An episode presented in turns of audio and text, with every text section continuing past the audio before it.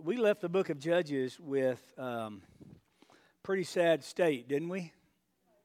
Uh, whole world falling apart. Um, what are we going to do? We're turning our backs on God. We're we're running this hoop of life over and over and over.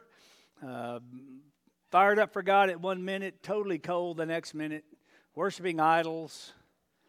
Um, so I, I, have been. I, I don't mind telling you, this is going to be kind of um, kind of cool for me. Um, in, a, in the late 1970s, I heard a message from Isaiah chapter 21. And I have never, in all my ministry, preached out of that passage until today. But it made such an impact on me because I can remember it like it was yesterday. Uh, we had um, we had gone to Atlanta. Dr. Vines had moved down to Mobile, had come back to Atlanta and preached, and so anytime he got close, we we had the opportunity to go hear him. And he opened up to Isaiah chapter 21, and he talked about the, the coming darkness. And I can remember his outline. And his outline was that we are living in a midnight of mystical darkness. Uh, we are living in a midnight of moral darkness. And I couldn't help but think if I was, as I was going through there, um, just thinking about that message all of these years and just watching at our age, in my generation, watching us see this downward movement of our world, and for all practical purposes, the, uh, the diminishing of the importance of our Christian life. Uh, about how I have seen some turn and go in a different direction. Who for so long they they they were effective and they preached and they sang and they witnessed and then all of a sudden they decided just like we've seen in our world with some of our more modern day uh, worship leaders and pastors they are denouncing their faith. So we began looking at David has done such a great job uh, teaching on Wednesday nights on this matter of prophecy, especially out of Ezekiel chapter 38 and 39. Talking about the things that are coming, the end times um, uh, events that will take place. I'll, I'll pick up this week and we will, I'll have a couple of messages. Uh, one of them specifically on how end time prophecy is directly uh, attached to the Old Testament covenant, starting with the covenant of Abraham, God keeping a promise. And then the second message will be on what I believe may be even a, a bigger sign of the second coming of Jesus than even the regathering of Israel, and that is the falling away. I'll be talking about that on Wednesday, and then we'll go into. And I'm not y'all. Y'all look. The church is the, the scenes in heaven. We're going to start in chapter 6 of Revelation. We're going to talk about the judgments, the bowls, the trumpets, the seals, all of that stuff. But the fact of the matter is, as I said this last week, here's what you have to be cautious of. Because if Jesus were to return tomorrow, that means we're living in the tribulation right now. And we're not. Uh, so, so those of you who are more concerned about when Jesus will return, you better start being concerned about when he will return for his church. Uh, Jesus is coming for his saints, and then he is coming with his saints. The coming for his saints is going to take place first. So, you know what? We're seven years closer than a lot of us even think. But as we look at this, this, this same thing was going on. Assyria had, um, had become pretty prominent, and they're, they're attacking Babylon. Assyria and Babylon are kind of going back and forth with each other. And, and people understand that if Assyria wins, then it's going to mean doomsday for everybody else around. At least in the Babylonian Empire, they, they had some semblance of some kind of civility. The Assyrians did not. The Assyrians would sweep in like locusts and just clean and pick everything in its path and destroy everything that was out there. And so God gives Isaiah a, a command. It's found in chapter 21 in verse 6. he starts out by saying to him, Here's what I want you to do, Isaiah. Go station a watchman. I, I got chill bumps, David, when Wednesday night you mentioned that we all need to be watchmen. And I thought, oh, David doesn't know, but I'm going to preach that Sunday morning. Go, go set yourself a watchman. Now, now the Lord has spoken to Isaiah because of this, and, and, and there are going to be questions, but I, I want to take this and do a more topical uh, sermon today for you. But I, but I want to talk about what, what a watchman is, the duty of a watchman. Um, go station yourself a watchman, let him declare what he sees. Okay? And then just go over to verse 11 with me just for a minute because it says there is an oracle of Duma. Duma was just a, an area uh, really around the Syrian area uh, that way. And uh, Seir, S E I R, was a mountain. And so, and so you have this, this oracle, this, this message coming from Seir, from, from the, mountain, the mountains of Seir, into uh, asking this question about this area that's about to be under attack. And, and I like the way that this translation puts it. Now, the King James Version says, Watchman, what of the night? Okay? This translation says, Watchman, how far gone is the night? Okay? And, and, basically, he asked them that twice. Now, you, now, the picture here is you have this watchman, he's on this wall. Someone comes from the outside and they call out to him, How far gone is the night? What's going to happen? What, what are the implications of what we're seeing in these rumblings? And here's what the watchman says, and here's a word to all of us the morning is coming, but also the night. I can hear Dr. Vines just as plainly those years ago saying that the watchman says to them, It's dark. The morning's coming, it's dark, but it's going to get darker. Now, folks, let me tell you something. The world is in a mess, but it is going to get worse. And the good part about us being watchmen, or, or the watchmen here, is that we're not supposed to get so all caught up with everything that's going on that we lose focus on what the most important things are. We, we as a church, we as a group of believers in Jesus, are walking out into a very dark world. And we, by the way, are the only light in that world. You are the light of the world. A city that's set on a hill can't be hid, but neither do men light a candle and put it under a bushel. But he puts it on a candlestand, uh, uh, candlestick so that everybody in the house can see it. Are you light in this dark world? Are you, do you have a message of hope for a lost world? This man does. As he comes to him, he says, What of the night? What's going to come? And here's what he says The morning comes, but also the night. If you would inquire, inquire. In other words, here's what he's saying if you're going to do something, you better do it now. I don't mind telling you over the last year, whether you have felt it, whether you have heard it from me, whether you've seen it in my face and my expressions or whatever. But there is an urgency that is moving me and my soul right now to say, listen, we don't have a whole lot of time left. People are dying and going to hell every day. And we see them and we know who they are. And so he says to them, this watchman says to this person who's calling out to him, if you're going to inquire, inquire. Whatever you're going to do, you better do it now. I will just say to you, even now, if you're here this morning, you don't know Jesus as your Savior, but you've been thinking about it, you better do it today. You better make that decision today because time is slowly, slowly running out. Now, I don't know whether you believe that or not, but the fact of the matter is, it's what the Bible teaches. So, if we believe the Bible, then we have to believe that, that the Lord is coming. There's going to be signs of His coming. We have seen some of those signs, not all of them. We'll be looking at some of them on Wednesdays the next month or so.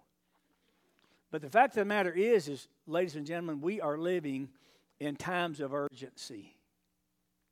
We can't be watchmen who stand on a wall and, and, and see danger coming and don't say something. Uh, Ezekiel is probably one of the best books in the Bible as it talks of this matter of, of being a watchman.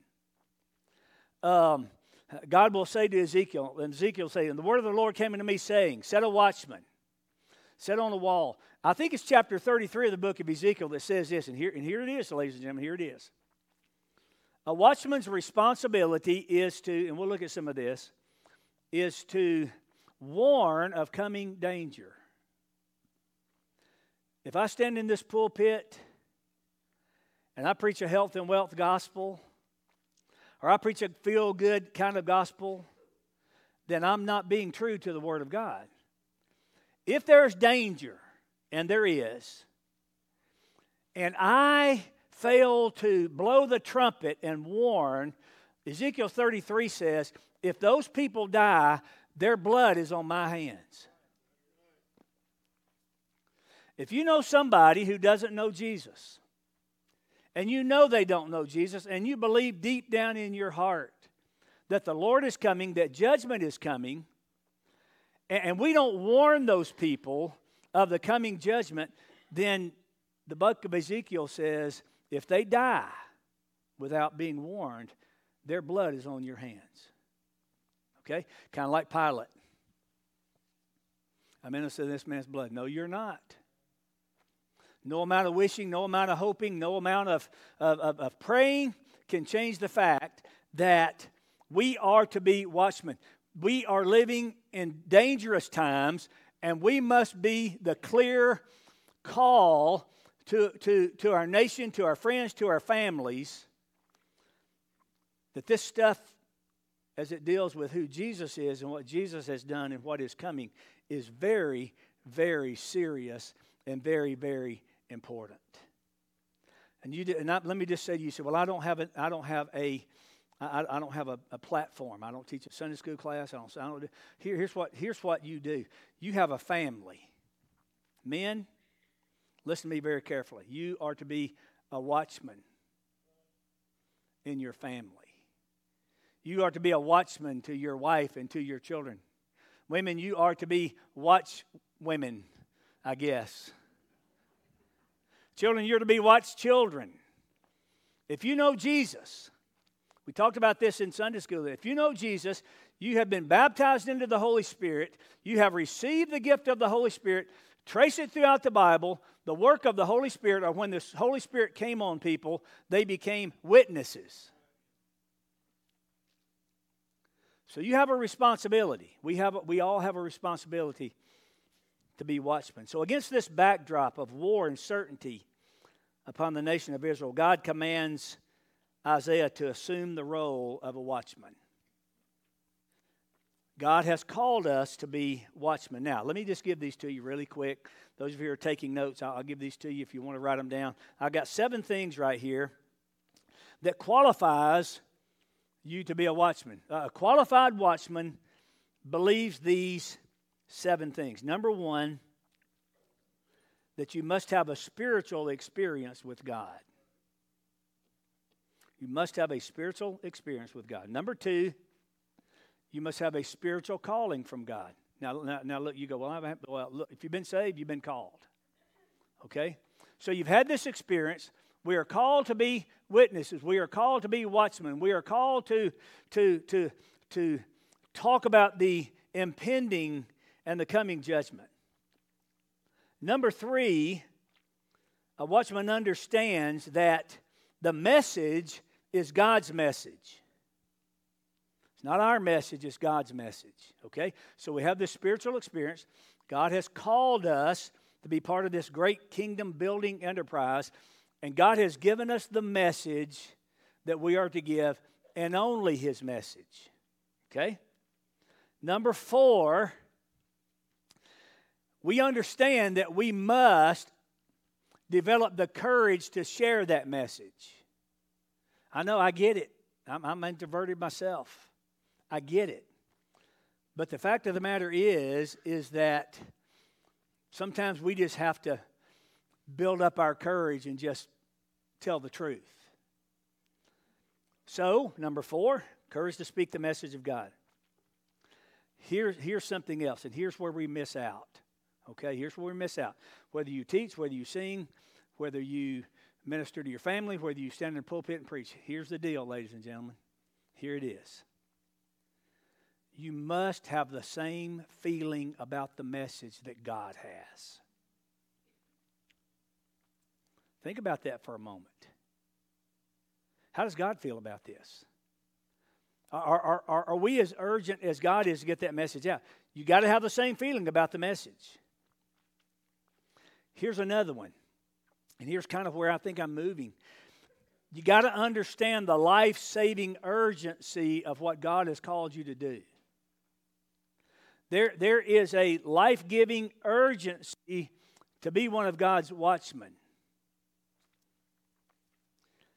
And then, number seven, you must deliver God's message in God's way and at God's time. Okay? Y'all with me? So so all of us all of us can qualify to be this this this watchman. Now I want to get through this. I want to talk about first of all the watchman and his mission. The watchman and his mission. This is what the Lord says to me, go post a lookout, have him report what he sees. Being a watchman just the message is what do you see? Now, here, here is the whole thing of a watchman. A watchman, um, there, there, were, there were walled cities. Jerusalem had a, had a wall around. You can go there today. You can go to the Western Wall. You can see the original wall as it's still there. But it still has a wall around to this day. Ancient cities had walls. And ancient cities had men who would stand on those walls and he would he would cry out day and night look with me if you would uh, over well, we didn't look at these verses look at verse 8 of chapter 21 then the watchman called o lord i stand continually on the watchtower in the daytime and i am stationed at my guard post every night the mission of a watchman is to be where you're supposed to be when you're supposed to be there. Now, the watchman did one of two things. He stood on the wall, and if he saw danger coming, it may be through the glistening in the sunlight of spears or the cloud of thousands of marching soldiers, but he, he knew what to look for. And when he, when he saw danger coming, he warned the people on the inside of the gates, and they would come in, and the people that were outside would run in, and they would close the gates, and they would fortify themselves. They would get ready. And so he was to, his mission was to do what he was supposed to do when he was supposed to do it. These cities had the protection of the wall, they had the protection of the watchmen that patrolled the walls. He stood on the wall. He kept watch over the surrounding countryside. If the enemy was coming, he knew it and he called out to prepare. We, we see this a lot of times in movies that we watch when we'll hear the phrase sometimes, all is well. Or we might hear to arms. I'm here to tell you all this morning, I'm here as your watchman to say, to arms. You have to arm yourself with the Word of God and with the Spirit of God and with the confidence that comes only through God because there's a war coming. It is here, it is on us, and to ignore it is stupidity or lack of concern. I'm not sure which one. He is to watch. He gets up on this high, lofty perch. He can see things coming. And the Bible says here you are to look, you are to see. Station the watchman. Let him declare what he sees. Don't make something, you don't make something up. Just, just tell what you see. You are to watch. He is to warn. The same thought is seen in Isaiah chapter 58 and verse 1. Listen, where the prophet Isaiah is told to cry aloud, spare not, Lift up your voice like a trumpet and show my people their transgressions and the house of Jacob their sins. We are to cry out as believers, as watchmen, when we see danger, but at the same time, when we see transgression and sin. And we're to call it what, we, what it is. It's just, it is what it is. It is sin. It is sin, it is transgression, it's missing the mark, it's crossing the line, it's violating the law. Could be all of those things. but we are to watch and we are to warn. We need people of discernment, listen to me, who know the Word of God. You say, well, how important is knowing the Word of God? You know, our preacher, I'm going to tell you something. There are two things that must be present when a soul is saved the Word of God and the Spirit of God. Now, can the Spirit of God work outside the Word of God? Absolutely. But typically, that just don't happen. You're not responsible for the results, God is. But you are to be the instrument, you're to be the vessel. The, the, the enemy is doing everything it can to invade a church, the church, our church, all churches, and lead us down the wrong path. He wants to countermine our theology with this mentality that Jesus is a good way to heaven, but he's not the only way. He wants to dilute our worship. He wants to denigrate our Bible. He wants to sully our reputations. He wants to quieten our witness. And guess what? He can't do that unless we allow him to do that. The enemy is doing everything he can to destroy the home and destroy the family. I've forgotten the meaning of submission and obedience. Husbands and wives have no concept of faithfulness and fidelity. They regularly renege on until death do us part. I don't know how many times Lee and I have had the conversation when we were talking about somebody, and we would say, Where, where does till death do us part come in? It doesn't mean anything, it's just words. The enemy's doing everything he can to subvert our schoolhouses. We're not teaching people in college anymore, we are indoctrinating people. God's book is off limits. Our children are forbidden to pray. Many schools today, and we, we, we did this once before, and I know because character education became a big thing. And I was the in charge of that character education curriculum when I was still teaching. But the fact of the matter is, the best character education we ever had was when that homeroom teacher would get a Bible out and read the Bible and pray with us every morning. We don't allow our schools to do that anymore because of who we might offend. We're taught that God's a myth. We, we, we talk about Him being someone from our repressed past. We are told that we evolved from a single amoeba formed in this pool of slime. Or all of a sudden, this big bang happens. And here we are. What, what, what was the old, once I was a tadpole beginning to begin. Then I was a frog with my tail tucked in. Then I was a monkey in a banyan tree. Now I am a professor with a PhD. PhD, y'all know what that is. He's doing everything to destroy our community. People outside the walls, we, they don't want to be bothered by the thoughts of God. They don't want to be bothered with the will of God and God's Word. One writer said the cry from the lost world is rising ever louder as they demand freedom from God's laws and even from God Himself. Even in our own chambers of Congress, in God we trust is being taken off of the walls. Listen, folks, I'm going to tell you something. You can take that off the walls if you want to, but that doesn't change the fact that He is sitting on the throne in heaven today and He is in control. You don't erase God from anything, God will erase you.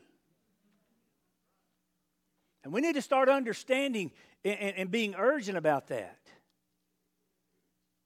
Away with the Ten Commandments, away with right and wrong, away with morality, away with Jesus, away with the Bible, away with Christianity, away with the cross. And even in our own court systems, our judges are giving them exactly what they want. Number two, the watchman and his methods the watchman and his methods. He was vigilant in his watching. He saw. He hearkened diligently with much heed to what he saw. He was vigilant in his watching. 1 Peter chapter 5 and verse 8 tells us that we are to be sober and to be vigilant because our adversary, the devil, walks, ar- walks around like a roaring lion seeking whom he may devour. You have an enemy that wants to eat you alive. I'm serious. And, and the word the word sober there is very interesting. It means to be calm, be calm and collected in spirit. In other words, don't, don't you know what? Don't let it shake you. Because greater is he who's in you than he who's in the world. We've got something greater, far better than what's being doled and dished out to us. The word vigilant means to be watchful. We're not to be disturbed by the events around us. We are always to be watching. He was vigorous in his watching, he was vigorous in his warnings. When this watchman saw trouble approaching, he didn't keep the message to himself. Listen, we got the greatest news that the world's ever heard. If you had a family member who had Alzheimer's, which a lot of us have, who had Alzheimer's, and someone came up with a cure for it, would you not tear the world apart trying to get that to that family member? And there's something coming that's far worse than Alzheimer's, ladies and gentlemen. It is eternity separated from God. We got the cure for that. Why do we want to be quiet about it? When the watchman saw trouble approaching, he didn't keep the message to himself. He opened his mouth, he shouted out the warning for all to hear. He told everyone within earshot that trouble was coming. Here's the last one, real quickly. The watchman and his message. This, this is prob- this probably beside the beside the just being urgent. We've got a message. So in verse 11, he says, he calls out of Seir, Watchman, how far gone is the night? Watchman, how far gone is the night? The watchman says, The morning comes and also the night. If you will inquire, inquire, return, come. The watchman and his message. Now, when he asked this question, there, there is some speculation as to the interpretation of the question. Okay? Let me just give you three of them. One, some say that it's a question of a careless heart. Well, what's, what's coming? How dark is it going to get? They believe, there's some who believe that it is asking a voice of sarcasm. The questioner not really caring if he receives an answer or not because he doesn't plan to change or prepare what's coming. So, this sarcastic, part of the night? There are some who say that it may be a question born out of contempt. The questioner may be saying to the watchman, I know what you think you see, and I hear what you say, but I don't believe a word of it, and I won't heed your warning. You're going to get some of that. You're going to get some people that look at you and they're just going to go, yeah, okay, you know, that's, that's what you believe, that's fine, but that's not what I believe. There are some who say that it may be a question from a concerned heart. The questioner might be asking, Tell me, is everything all right? When will morning come? Is there any hope? Regardless of the condition of the heart that's asking this question, or that gave birth to this question, the watchman has a threefold answer. And, and, and I want to say to you, uh, it's an answer, it's a it's an answer for believers, it's an answer for non believers. And it's an answer for all of us together. Number one, if you'll notice, he says, How far gone is the night? And he says, The morning comes. Now, as your watchman this morning, I'm saying to you, look, you know what? I know it's bad. I know we've painted an ugly picture. But I'm telling you, one golden daybreak Jesus will come. One golden daybreak, battle's all won. He'll shout the victory, break through the blue, some golden daybreak for me and for you. Morning is coming. So, you know what? We don't have to fret about what, what happens here, what happens there. We don't have to fret about what's coming. If we know Jesus as our Savior, there's going to be a golden daybreak one day when Jesus is going to return. And let me tell you something it will be day from now on for all eternity. You ever think about that in heaven? There's not going to be any night. You say, well, look, I don't have. I don't, I, I just, don't, there's not enough hours in the day for me to get done what I need to do. I'm going to tell you something. There's going to come a day when you ain't got to worry about hours. When the trumpet of the Lord shall sound, and time shall be no more. You don't have a watch. But I will tell you this, and I never, I never, I never thought about this much. We used to sing a little song says, Every day with Jesus is sweeter than the day before. D- did you know that when you get to heaven, if, let's just say we go today, tomorrow's going to be better than today. And then the next day is going to be better than that day, and the next day is going to be. Think about that for a moment. When we have lived a million years, that millionth day is going to be better than the one before it. You know what? It's going to take us that long just to get to know God, right? It's going to take us that long just to figure out who God is and get to know Him better and better. And every day there's going to be more knowledge, and every day there's going to be more and more and more. Listen, there's some days, you know, as a believer, we don't think we can stand anymore. But the Bible says we will all be changed, so God will have to do that, take care of us, right?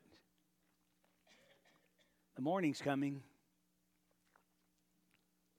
By and by, when the morning comes, I got these old hymns on my mind today. I don't know why. When the saints of God are gathered home, we'll tell the story how we've overcome and we'll understand it better by and by. Listen, you may not understand it all now. You may not get it all now. All, all listen, all you need to know is Jesus died for me. And you know what? All the Bible says we have to do is believe that.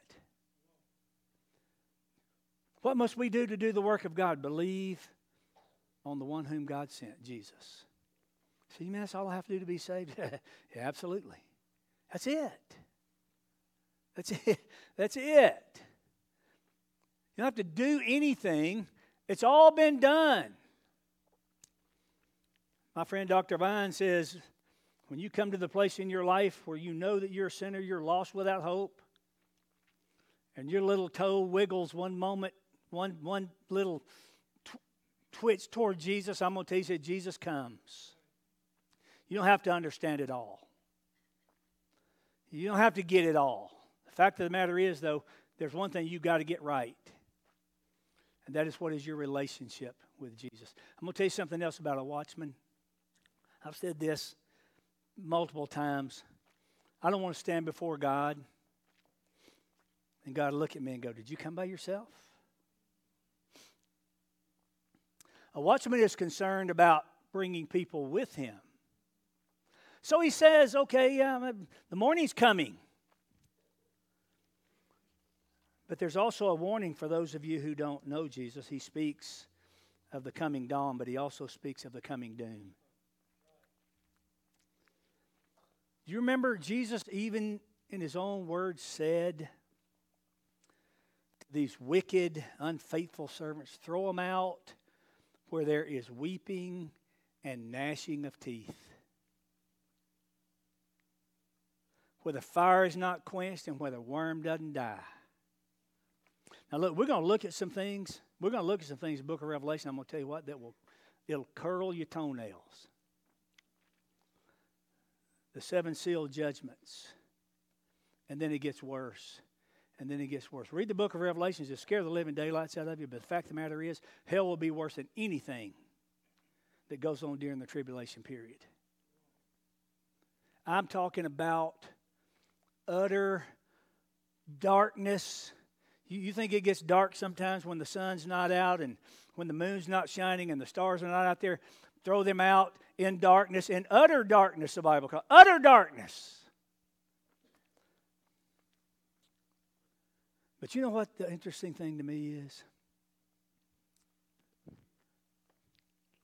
Is even in the book of Revelation, when all this is happening, the Bible says they still would not bow their knee to Jesus. Listen, the dumbest thing, the dumbest thing you'll ever do in this life is not receive the call of the Holy Spirit to be saved. And I would be, I would be remiss if I didn't tell you that if heaven's real, then hell is real, and that Jesus talked more about hell than he did about heaven. You know why? Because he don't want anybody to go there. This coming doom, I'm telling you, you're headed for a train wreck that leads into outer darkness. He speaks of the coming dawn. He speaks of the coming doom. He speaks of decisions. Decisions. You see what he says? Return and come. It's kind of interesting right there because and, and what he's saying is, and he's speaking to this guy who's who's calling. So so so let me just kind of give it this way. What's the what of the night? How dark is how dark is the night getting?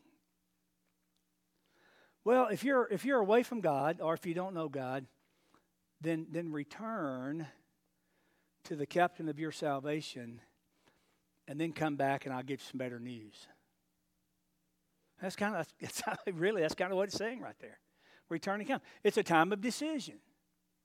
Every time the gospel is preached, every time someone opens the Bible, there's an opportunity for you, if the Holy Spirit is present, to be saved. But let me tell you something, ladies and gentlemen. I have heard, I've heard, I've heard this conversation so many times. Well, I'm going to live just like I want to do, like I want to. And if that's true, then at the last minute, right before death, and I'll, I'll be saved. You don't get to pick that time. John says the Spirit, Jesus says to John, John, uh, Nicodemus, the Spirit blows where he wants to blow. The Spirit does what he wants to do. You know what? He blows. We feel the effect of it. We don't know where it's coming from. What are you going to do if you feel that way that you lose consciousness? And you don't have that opportunity. What then? I'm going to tell y'all something. we got in kind of this conversation this week. There are, listen, there are some denominations out there that, that teach that you can lose your salvation. I'd be so afraid. I would be so afraid that I was dying in some kind of sin unconfessed and and not go to heaven because of that. Well, I got better news for you than that. If you will confess your sin, say the same thing, the word confess there is a Greek word that means to say the same thing. If you'll call it what God calls it, it is sin. Don't sugarcoat it. Don't, don't try to make something up to soften the blow. It's sin, whatever it is. If you'll confess that sin, He is faithful and just to forgive you of that sin. And then there's a present tense word there and keep on cleansing you from all unrighteousness. Because the fact of the matter is, ladies and gentlemen, my salvation doesn't depend on me, and my losing my salvation doesn't depend on me. It depends on Him. It's not, it's not the grip that you have on God, it's the grip that He has on you. And the Bible says, and I will give him eternal life, and he will never perish. So let me ask you a question Do you know Jesus? Have you been saved? That's a good Bible word, y'all. Saved. S A V E D, saved. Don't be ashamed of that word because that's what God does. He saves us. And if you're here this morning, you've never been saved, listen, what a great opportunity. If you will inquire, inquire. Whatever you're going to do, you better do it now. Because they didn't know During this time, when the Assyrians would overtake the Babylonians, we know that they did. We know the Assyrians came in, just annihilate everybody around them, and some of them didn't even have a warning that it was coming. Did you know that there's some of you sitting here listening to me this morning who may not even wake up in the morning? What then? What then? I promise you it's going to be too late then. It's going to be too late. Don't wait too late. Don't, don't, don't, don't put off. Don't put off the most important thing that could ever happen to you. If you're here and you've never been saved and you want to be, I'm going to tell you this is a safe place. These people love you, and I'm going to tell you what, they will celebrate with you, and they will pray with you, and they will love on you like you've never been loved on in your life. You will be welcomed into a family. You will have a family. And guess what? We will all be in eternity together forever. There's some of you who you're, sitting down on the wall right now. You're taking a rest. Listen, I'm telling y'all, we don't have time to rest. Just catch your breath and go. Catch your breath and go. Some of you need to get plugged into our church. Some of you have been visiting for a while and you've been thinking about joining our church, but you, you don't know what to do. You know what? Just come take me by the hand. Tell me what you want to do. We'll take care of everything else after that. Now, here is a really good thought. We've talked about this before. This altar is just a symbol of coming to and saying to God, You've done it before, now do it again. Just do it again. Just wake me up. Give, give me that energy back. Give me that zeal. Give me that enthusiasm again. Let me see your glory. Fact of the matter is, when you see the glory of God, it changes you and you're never the same. Some of us just need to be reminded what we were and what we are. Are we going to make mistakes? Sure, absolutely. Every day, every moment of the day. That doesn't change the fact, ladies and gentlemen, I'm His. I'm His. And His, being His means I have died to self. Put this old man to, to death. I'm now living by and through this Holy Spirit that He gave us.